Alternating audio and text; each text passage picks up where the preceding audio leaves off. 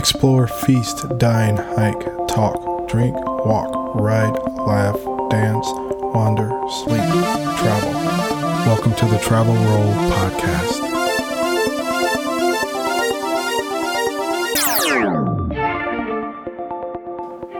All right, I thought I would spend some time talking about one of my favorite places to go to, taking a deeper dive in. Um, it was actually the first place I've gone to which was Japan. I think Japan was an interesting first place to travel to outside of the US because it's a lot different from the US. The US is more closely aligned with European cities over any other continent, you know, be it Asia or Africa or South America or Australia. It's more aligned with Europe. Maybe Australia would be next. So it definitely makes for an interesting first trip. Not a bad trip, but interesting because there's a lot of dynamics that are different than what we're used to in the US. Um, a couple of things that might stand out would be the language and the culture, um, because it's Japanese. Um, now, for me, I didn't know Japanese going over there, but uh, all of their signs or a lot of their signs have English under them. So it does make it pretty easy to get around. Um, it's one of the things that I was nervous about when I was first traveling is getting around and how you would know that. Plus, our smartphones make it really easy now. Um, my my first trip to Japan was 2016, and since then, obviously, technology's gotten better uh, from a language translation. Um, and just navigation. There's a lot of it you could get on your phone. Um, but Japan does a pretty good job, and I spent most of my time in Tokyo and Kyoto. Um, good job of making it easy to travel and easy to find things. So it's set up pretty easily for a new time traveler. Yet, still being my first time traveling out of the US, um, there were still some things that, you know, I wasn't ready for. Um, but you know, you get to see that in a new city. So you're just a little bit more nervous and tense and apprehensive. But I'll just take, you know, a little bit of time here and dive into what I got to see in Japan and my first observations of Japan. The first thing I noticed um, is all the people there seemed calm, respectful, and they see you, but they mind your business. And what I mean by that is they walk down the streets, heads seem a little bit lower, and that's really more of a sign of respect, as you see, you know, sometimes when they bow. Uh, but they're not really looking you in in your eye. Um, that's disrespectful, maybe unless they're talking to you, but it, it does seem like they do mind their business. And it's just pretty calm, pretty respectful, pretty orderly, and it was just clean. Um, I didn't notice that. Um, so anywhere you walk, you really didn't see like a lot of trash everywhere. I didn't see people like jaywalk like you see in the US. If the light was red, even if there wasn't cars coming for a minute or two, um, people actually waited their turn. Same thing on the subways. They are respectful to make sure people can get it all, get off, um, the subway and they're not, you know, overcrowding the the subway to get on. There's you know a line that's orderly. You can't eat or drink on the subway either. Um, people don't really talk loud there. It's pretty quiet on the subway. Um, and it's orderly because they have a lot of people that get on the subway. Um, I think in the metro area of Tokyo, if you look at population wise, I think it's, I think it's about 38 million or something like that. So that's a lot of people in a metro area. And that's a lot of people that ride mass transit. So you do have to really have an orderly system, uh, in order to make sure everybody um, can get on their way. Um, I was in on the subway during rush hour, and I remember almost being at a standstill when everybody was getting off the train. Um, just seeing all the people go through and move around. So, but everything's pretty orderly there.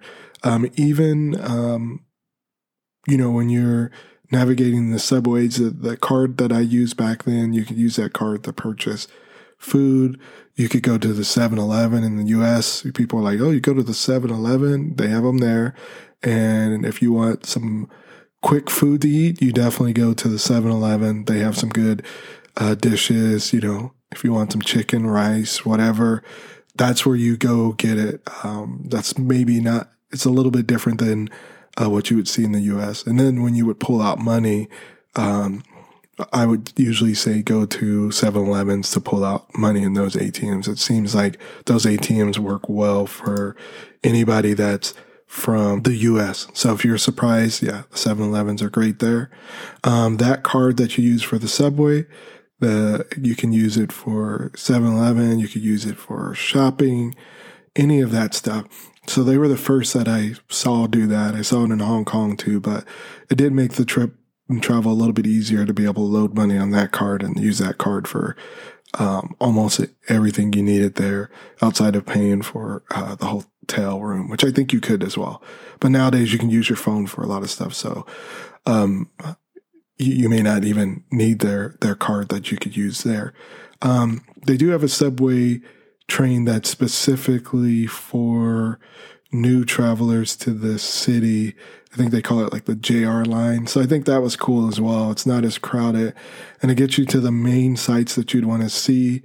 Um, their main suburb areas because they have four or five main suburb area suburb areas that you'd want to go visit there and that line gets you at least to the outskirts of them or pretty close there. Um, and they have trains for women as well. Um, they do get pretty packed, so it is something to uh, be cognizant of. Um, if you've never ridden mass transit or you haven't ridden a lot of mass transit, especially if you're coming from the US, you might want to get some practice in before just to get you used to what you would see there because it is on a whole different level. Um, and your phone does a good job of helping you navigate. So, and all of their signs again have English right under them. So it is definitely easy to get around. Um, on the streets, yeah, it does get crowded, but it, you know, for them to having 38 million, there's a lot of people out, but it, it's not as crowded as I would think, except for when you go to the main, um, areas to go walk around. So, you know, if you're in their busy area, um, busy areas, then of course, you know, you're going to, um, come across a lot of, uh, foot traffic there. Um, and then when you're going to go eat, they still, they do make it efficient as well. Um, as you can use your card to order outside and then go sit down. So they try to make it as efficient as they can there. Um, staying on the food, you have, um,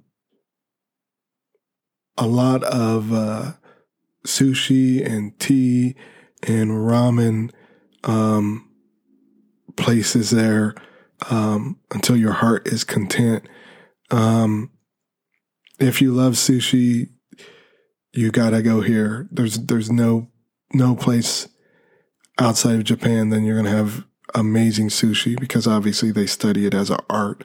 They do the same thing with their tea, and it seems like they do the same thing with almost anything that they do. Um, it's like an art. So you'll you'll find that most of the stuff you're looking for, especially if its origin is Japan, they really spend the time, and a lot of people go a lot of years uh, for school to study the art of making sushi, um, the art of making tea, and some of their other food dishes. But you can find it plentiful there, and you don't need to go to the what you would feel like is the top of the line place, all five stars. Uh, because most of the restaurants there, as I said, they study it as an art. So you really do um, get great um, food, um, at least Japanese food, from any of the, the places that you go. They do a good job with their food there. Uh, they also do a good job with everybody else's dishes as well. I felt like any other international cuisine you get there, they do an above average job on.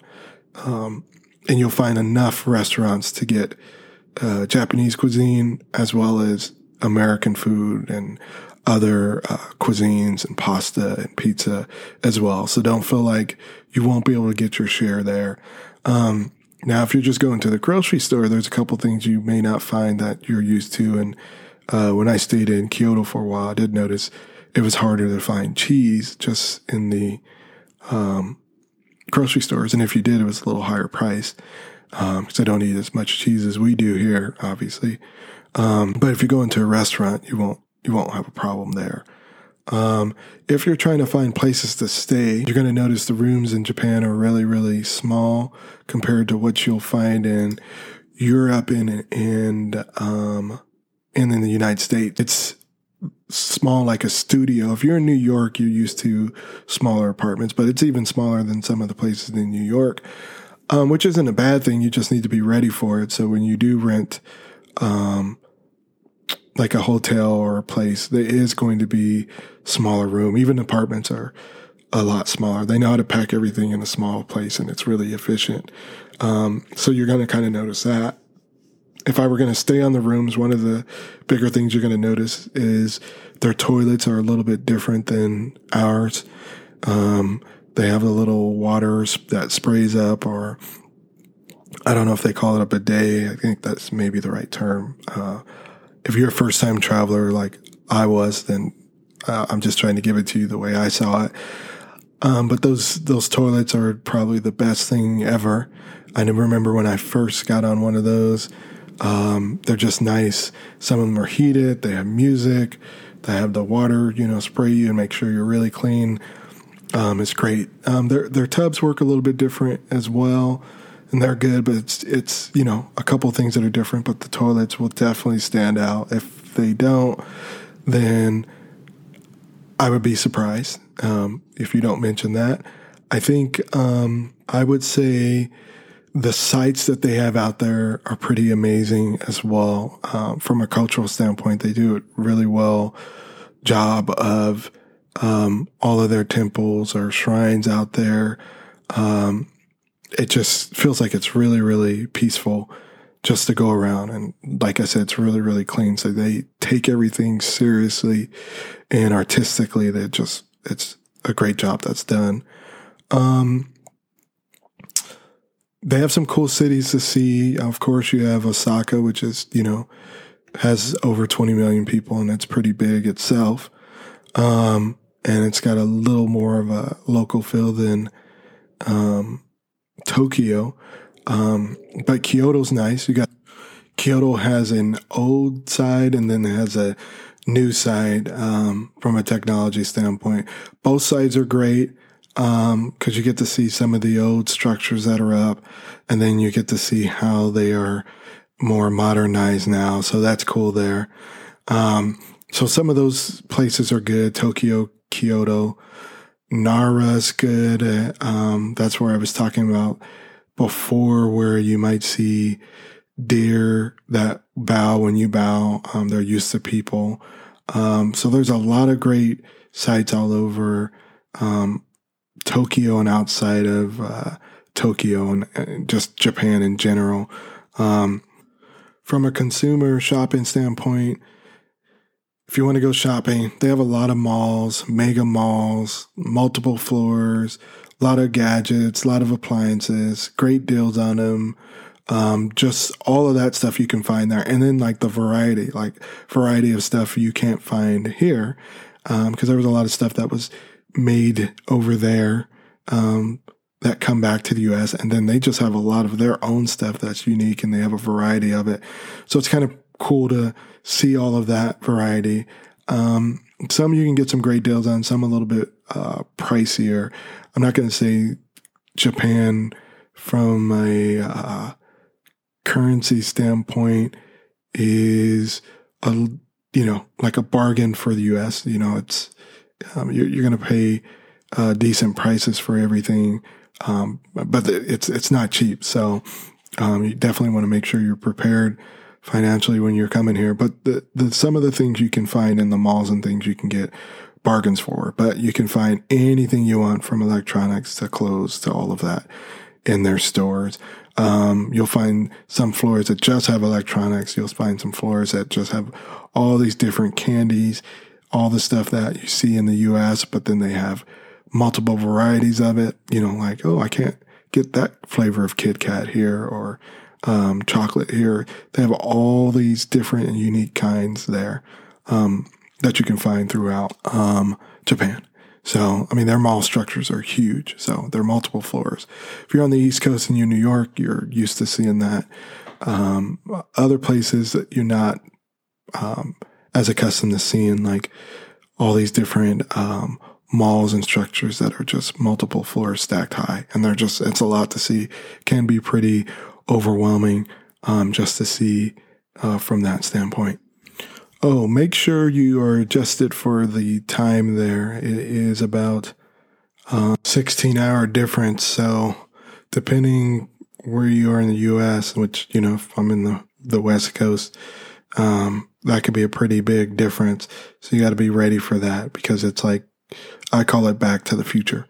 Um, you're pretty much almost a day ahead of everybody else. That is all I got for Japan. Thanks for rolling with me. See you next time.